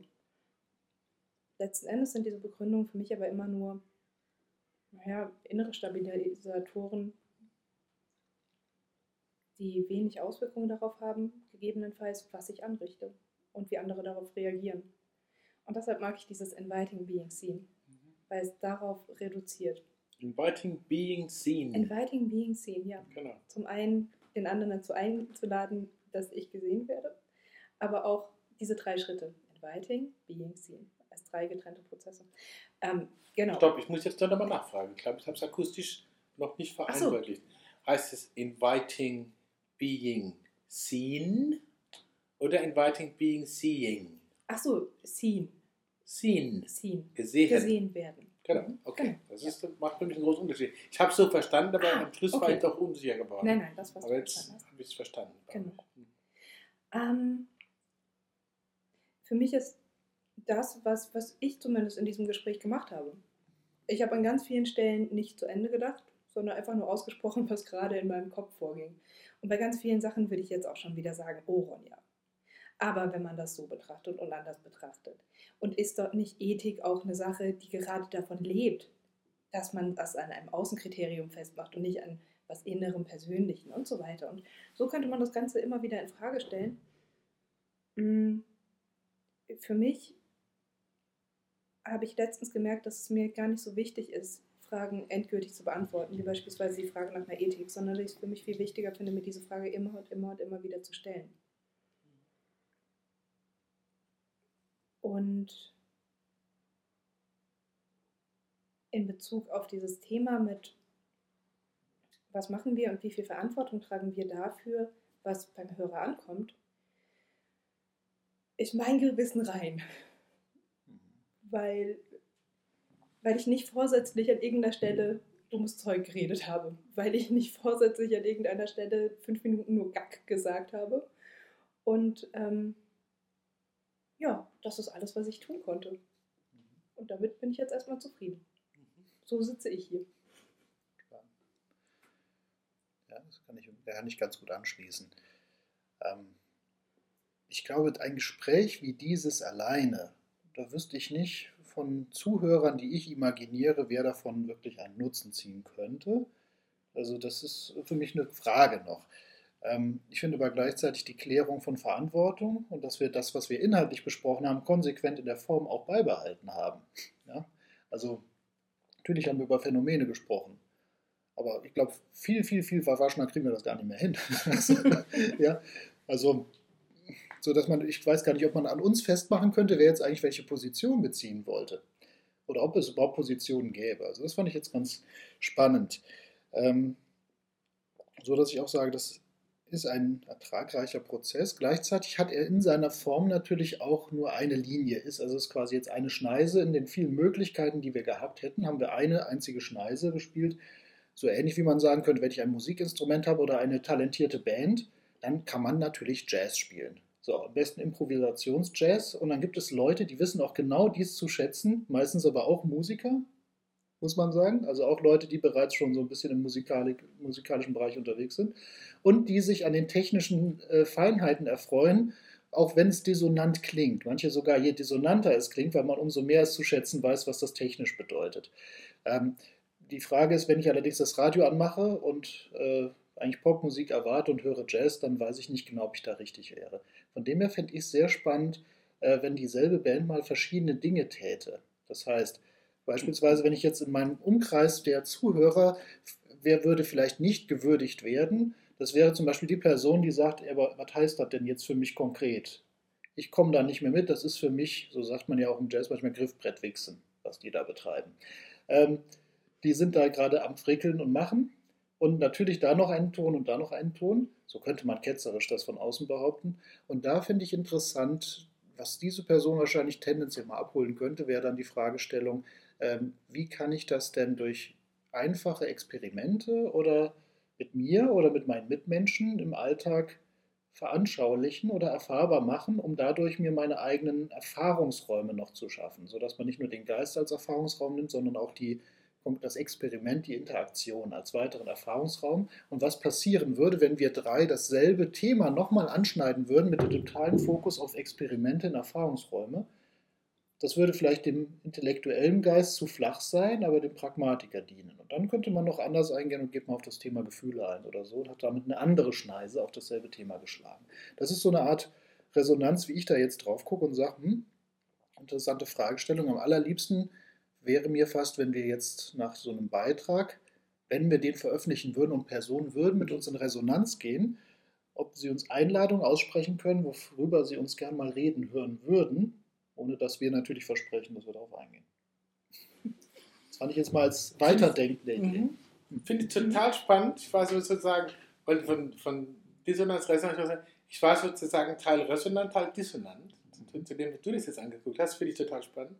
Also ich, ich fange mal an mit den Griffbrettfixern, weil äh, es ist tatsächlich so, äh, dass es, egal was man macht, wird es immer Leute geben, die Griffbrettfixer zu einem sagen. Also, wenn man sozusagen Smoke on the Water spielt im Jazzclub, ich habe das erlebt bei einem Konzert mit Monte Alexander, der dann ein Stück von, das ist ein, ein jamaikanischer mhm. Jazzpianist, der eben auch zu denen gehört, von dem man eine gewisse Komplexität erwartet. Und dann spielt dann The Woman of Cry von Bob Marley. Als Hommage an seinen, an seinen Landsmann. Ja. Und da gab es Pfiffe. Warum auch immer.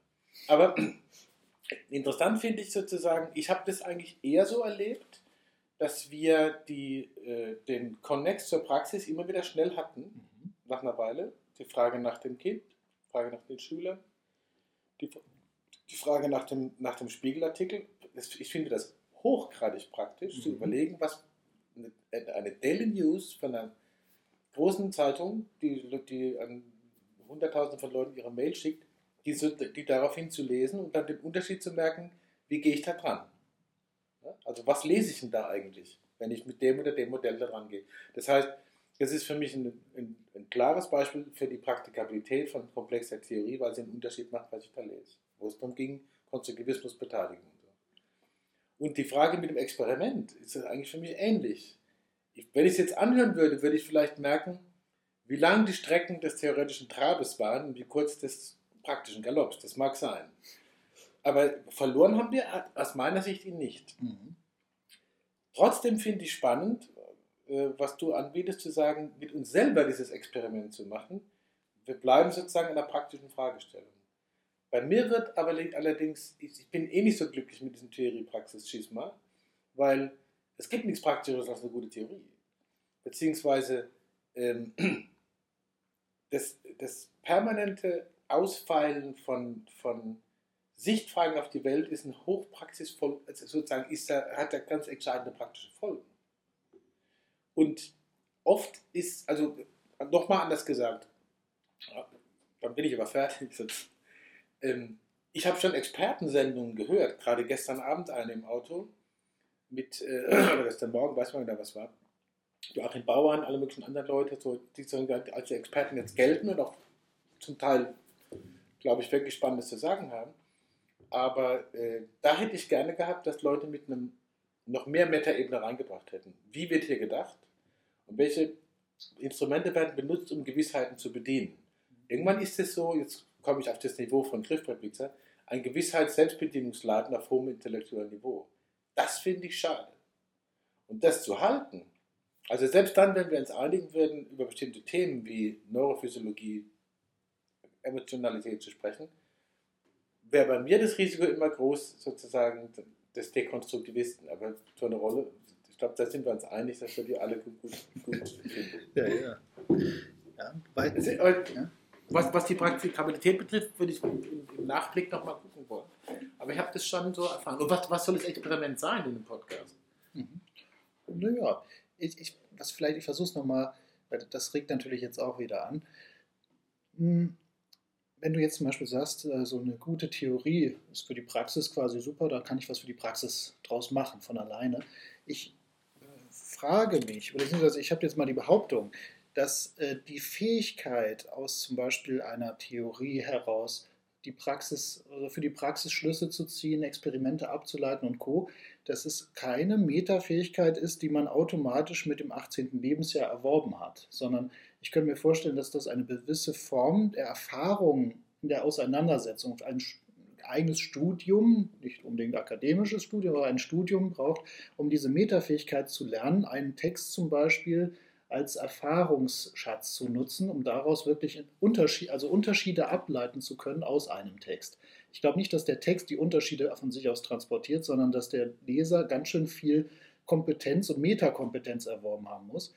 Und wenn wir jetzt davon ausgingen, dass wir sowas hier täten, dann haben wir unsere Zielgruppe aber eingegrenzt, nämlich auf diese, die das von selber auch schon oder das bereits ähm, gerne tun oder das bereits trainiert haben, mhm. während manches Mal, ähm, und das wäre so die Hypothese, ob das so sein könnte, ist jetzt auch nur eine Perspektive, dass Personen, die jetzt sagen, ich finde das spannend, aber ich wüsste gar nicht, wie ich daraus jetzt was Praktisches ableiten soll. Ja, Für ja. mich war das theoretisch, dass man anhand von Beispielen das Experiment ähm, hier zum Beispiel Wirklichkeit erzeugen, dass man mal sagt, welch, also ein Experiment könnte ganz platt sein, suche dir etwas aus, wo du eine Meinung hast und eine Zuschreibung tätigst, ist das und das ist so und so. Jetzt tue mal eine Woche so, als wäre es genau umgekehrt und verhalte dich mal so und schau mal, was passiert. Also das ist jetzt mal simpelst. Ne? Also ich weiß noch nicht mal, ob es ein gutes Experiment wäre, aber es wäre zumindest mal eine Einladung, äh, aus dem, was wir über Konstruktivismus gesagt haben, nochmal, wie kann ich denn selber in Resonanz gehen und dass es erfahrbar wird für mich, worum es geht. Und gleichzeitig könnte es auch passieren, dass diese Art des Vorgehens damit wieder auf andere Inhalte, Fragestellungen oder Texte übertragen wird, weil es schon mal funktioniert haben könnte. Und ich glaube, dass wir drei das alle schon hinter uns haben, dass wir genau diese Experimente und Erfahrungsräume eventuell auch durch Anregung von anderen Leuten äh, mal gemacht haben und selber vielleicht aber gar nicht auf die Idee gekommen wären, welchen Möglichkeitsraum ein Text, eine Theorie oder so uns überhaupt bietet. Und dass wir eventuell davon ausgehen, dass das andere ja auch so leicht könnten. Das ist aber jetzt alles unter der Grundthese, dass äh, das eine Metafähigkeit, also eine metakognitive Fähigkeit ist, die man entwickle und die man nicht einfach nur habe. Da würde man, würden sich wahrscheinlich Leute streiten und sagen, nee, das kann auch, macht auch jeder Mensch. Ja, wobei, also weil du sagst, wir haben das ja hier alle drei schon ähm, perfekt drin. Naja, perfekt. Ich sage nur, wir haben schon mal was gemacht. Wir haben, also, das heißt genau, nicht, dass wir fertig sind. Ich würde sagen, ich bin da ziemlich viel am Lernen. Genau, so, so beispielsweise, also ähm, es gibt ja auch wirklich sehr, sehr einfache the theoretische Ansätze, die man sehr leicht runterbrechen kann. So dieses Ding von Paradoxon und, Gegenparadoxon. Ähm, was in der Theorie für mich auch sehr leicht zu verstehen ist, aber also ich hatte immer noch jedes Mal damit zu erkennen, okay, wir haben hier eine Paradoxie, wie bilde ich die Gegenparadoxie, wie übertrage ich das? Also ich finde auch, das braucht einfach Übung. Und auch unterschiedliche ja. Theorien brauchen für unterschiedliche Leute unterschiedlich viel Übung, um sie dann in die Praxis zu verwandeln. Und man könnte ja auch noch provokativer sagen, wenn ich nicht die Erfahrung gemacht habe, dass etwas gut funktioniert, dass eine Theorie sinnhaft ist, warum sollte ich mich dann überhaupt weiter mit ihr beschäftigen? Das ist klar, ja. Also mir fällt gerade der Satz so ein, während ich dir zuhöre, man kann nie vorsichtig genug sein in der Wahl seiner Theorien. Äh, aber, also der, der stammt nicht von mir, den habe ich auch irgendwann mal gehört, aber die, ähm, sozusagen, was den, was, der, was den Gegenpol dazu ausmacht, ist ja die Erfahrung, die es auch gibt, dass so unglaublich theoriefähige Leute, in, in, man könnte genauso gut sagen, äh, formulierungsfähige, ob sie wirklich theoriefähig sind. Man kann sich bei, auch wenn man ja wieder beleidigt ist, beide sind für mich wichtige Figuren gewesen, aber man kann sich bei Hans Sloterdijk und Herrn Heidegger zum Beispiel schon fragen, wann die Griffwichserei anfängt. Sozusagen, die haben sich dann verknallt in ihre eigene Formulierungskunst. Wie auch immer. Mhm. Interessant ist, Heidegger war ein des Denkens schon fähiger Typ und äh, fällt auf diesen Nazi-Kram rein 1933. Das heißt, Theorie und Theoriefähigkeit schützt nicht vor dumpfesten auf den Leim gehen seiner eigenen Theorie, wenn man glaubt, die Welt hätte sich schon überholt. Und da halte ich es dann eher mit Leuten wie der Hannah Arendt, die dann sagt, die theorieunfähigen Leute oder die mit den Theorien sich nicht so professionell beschäftigt haben, waren die, die ein Gespür dafür gehabt haben, wo es reicht. Und wo sie sagen, dann machen sie nicht mit. Daraus jetzt zwei Klassen zu machen, ist natürlich auch ein Fehler. Ne? Sondern aufrechtzuerhalten, ich gebe vollkommen recht, ja? bestimmte Dinge sind ohne Übung nicht zu machen. Oder wenn man sich nicht mit Kadenztiere beschäftigt hat, kann man bestimmte musikalische Verhältnisse vielleicht fühlen, aber man kann sie nicht intellektualisieren und geschweige denn auch noch kompositorisch umsetzen. Das ist klar. Aber dieses Verhältnis immer wieder im, im Fludem zu halten und in, in der Diskussion, insofern gebe ich dir völlig recht, das zu problematisieren, was wir hier gemacht haben oder was wir tun werden, absolut recht. Bin und, ich voll dabei. Und auch wenn ich keine Ahnung habe, was die Kadenztheorie ist, aber egal, oder, also egal genau, gehe ich jetzt trotzdem mal, nehme ich jetzt genau dein Beispiel mit. Aber wenn man Musik hört, bei der man fühlt oder ist was, mhm. dann kann es erst passieren, dass man sich denkt, wie passiert das denn? Dann auf die Theorieebene geht, um mhm. es dann in der Praxis wieder wiederholen zu können. Und ja. ich glaube, das ist auch nochmal dieser interessante Ansatz von an eine Theorie über die Praxis herangehen. Ist es nicht so, dass das quasi Klassiker der antiken Philosophie ist, das Anfang des Philosophierens oder des Theoretisierens oder des interessanten Lebens ist das sich wundern oder das Staunen? Wenn du, ich habe dich so verstanden, wenn du Musik hörst und dich etwas anfängt zu interessieren, was du da erlebst, dass dann das theoretische Interesse kommt oder das reflektierende Interesse und so weiter und so weiter. Es kann aber genauso gut sein, dass das einfach so bleibt und dann holst du das halt immer wieder oder so. Ne? Aber das finde ich einen interessanten Gedanken, das auch noch wert ist, verfolgt zu werden. Wie errege ich das dann, das Interesse? Mhm. Das ist wieder der Frage, zum Beispiel die Frage pädagogischer Fähigkeiten. Und oder? wie errege ich das Interesse bei wem? Ja. Denn also es gibt ja auch Menschen wie dich vermutlich, die sich einfach auch über eine schöne Theorie freuen und dann schauen, was mache ich damit in der Welt. Schon, aber manchmal ist es mir nicht gelungen, Interesse zu erregen. Im Gegenteil. aber das ist ja auch was. So richtig schief gegangen. Ja, da habe ich gerade aber das zwei ganz zwei kurze Geschichten. Das eine war, äh, ich erinnere mich noch, da war ich ungefähr drei oder vier Jahre und ich durfte sehr viel so hinterm Haus spielen. Da war es ein Bach und so, da bin ich auch dauernd reingefallen. Äh, klatschnass, im Winter war es nicht so gut, aber egal. Da war ich schon dauernd reingefallen. Ja, genau. Und, da, äh, und ich erinnere mich noch, es war Sommer, es war warm und ich habe so einen kleinen Plastikeimer gehabt. Und ich habe mir mal Wasser aus dem Bach geholt. Einmal war sogar eine Forelle drin, aber das ist eine andere Geschichte. So. Und ich habe diesen Eimer Wasser durch die Gegend geschleudert regelmäßig. Und das flog, der flog durch die Gegend, da ist Wasser geflogen in alle Richtungen. Es war Sommer, mir war das auch herzlich egal, war drei bis vier. Und dann habe ich irgendwann mal den Eimer geschwungen, vor und zurück bei ausgestrecktem Arm. Immer weiter und das Wasser schwappte so und nahm so spannende Kurven an. Denn Wasser war sonst immer im Eimer immer flach. Und dann wurde das so. Und ich habe das immer weiter gemacht und habe gemerkt, wenn der Eimer horizontal war, also quasi so gerade vor mir und gerade hinter mir, dann ist das Wasser nicht rausgelaufen, was mich gewundert hat als kleiner Stöpsel, weil Wasser, wenn man einmal kippt, läuft ja eigentlich aus. Und das habe ich dann irgendwann so weit gemacht, bis ich den Eimer in einer kompletten Kreisbewegung über meinen Kopf gedreht habe, mit Schwung und gemerkt habe, das Wasser kommt nicht raus. Und das fand ich hochfaszinierend. Und da war ich mir gedacht, ich wusste, ich kann zaubern. War mir klar. Ne? Also Kinder haben ja dann Erklärungen, wie kommt das zustande und das war dann Zauberei. Stefan konnte zaubern, ich habe einen super Zaubertrick gemacht und habe gesagt, super, ich hatte dann wieder Vorstellungen als kleiner Stöpsel, ich werde alle Leute nur so drumherum, oh, dieses Kind, das, guck mal, was das machen kann und so. Also das ist ja so, Kinder haben ja dann so Vorstellungen, wie dann so die ganze Welt äh, dann sagt, boah, guck mal da, der hat was erfunden. so habe ich mich gefühlt. Stefan erfindet die Gravitationskräfte. ja. Und ich habe dieses Experiment so lange gemacht, bis der Henkel riss und der Eimer volle Ladung gegen die Hauswand flog. Und äh, tja, und dann das Spannende ist, auf diese Art und Weise habe ich was erfahren, was mir aber später als Geschichte dient, um irgendwelche Zusammenhänge zu nachvollziehbar zu machen oder wo ich sage, ja klar, aus dem und dem Prinzip. Ich habe die Bilder im Auge, äh, sozusagen noch im Auge, auf der Retina, ich habe noch den Eimer vor Augen, so und die Hauswand auch. Das heißt, das ist irgendwie, und das ist etwas, da kann ich was verknüpfen, wenn mir jetzt jemand was erzählen wollte.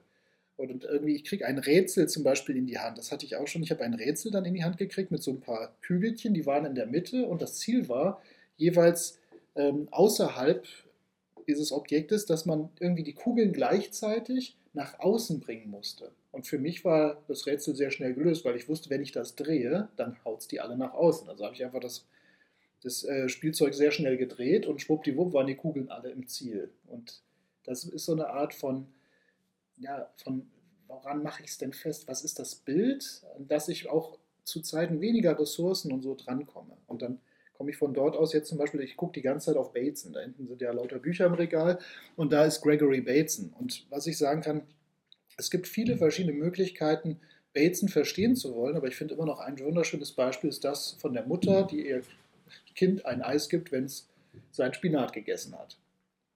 Und wie er dann einfach durchdekliniert, äh, wann, äh, was müssten denn für Rahmenbedingungen da sein, dass man sich vorstellen könnte, die Mutter, äh, also das Kind liebt Spinat oder hasst Spinat, das Kind liebt Eis oder hasst Eis, oder das Kind liebt seine Mutter und hasst seine oder hasst seine Mutter. Und welche Rahmenbedingungen, also immer mehr dieses Denken zum Beispiel in Rahmenbedingungen und äh, Kontextbedingungen zu trainieren, anhand dieses einen Beispiels. Und ich behaupte, wenn man das drei Stunden gemacht hat, hat man eine Erfahrung geschaffen, die einem helfen kann, in anderen Kontexten darauf Bezug zu nehmen. So. Klar. Das, sind so, das ist so die Ebene, von der ich eigentlich spreche, wenn ich meine, das Experiment das heißt, also ich mache auch nicht gern einen Unterschied zwischen Theorie und Praxis. Ich sage immer zur Theorie, auch in der Weiterbildung, ich sage nie, jetzt machen wir mal übrigens eine Stunde Theorie, weil dann richten sich Leute ein auf Theorie und sagen später, das war aber viel Theorie.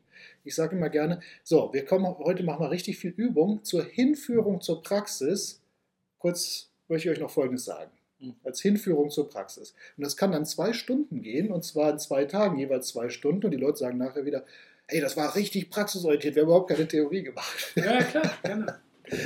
Also was ich jetzt an deiner Geschichte sehr spannend fand, ist besonders mit dem Eimer. Mhm. Das ist eine ähnliche, ähnliche Platzierung wie von der Theorie, wie ich es vorhin gemeint habe, so habe ich es zumindest erlebt.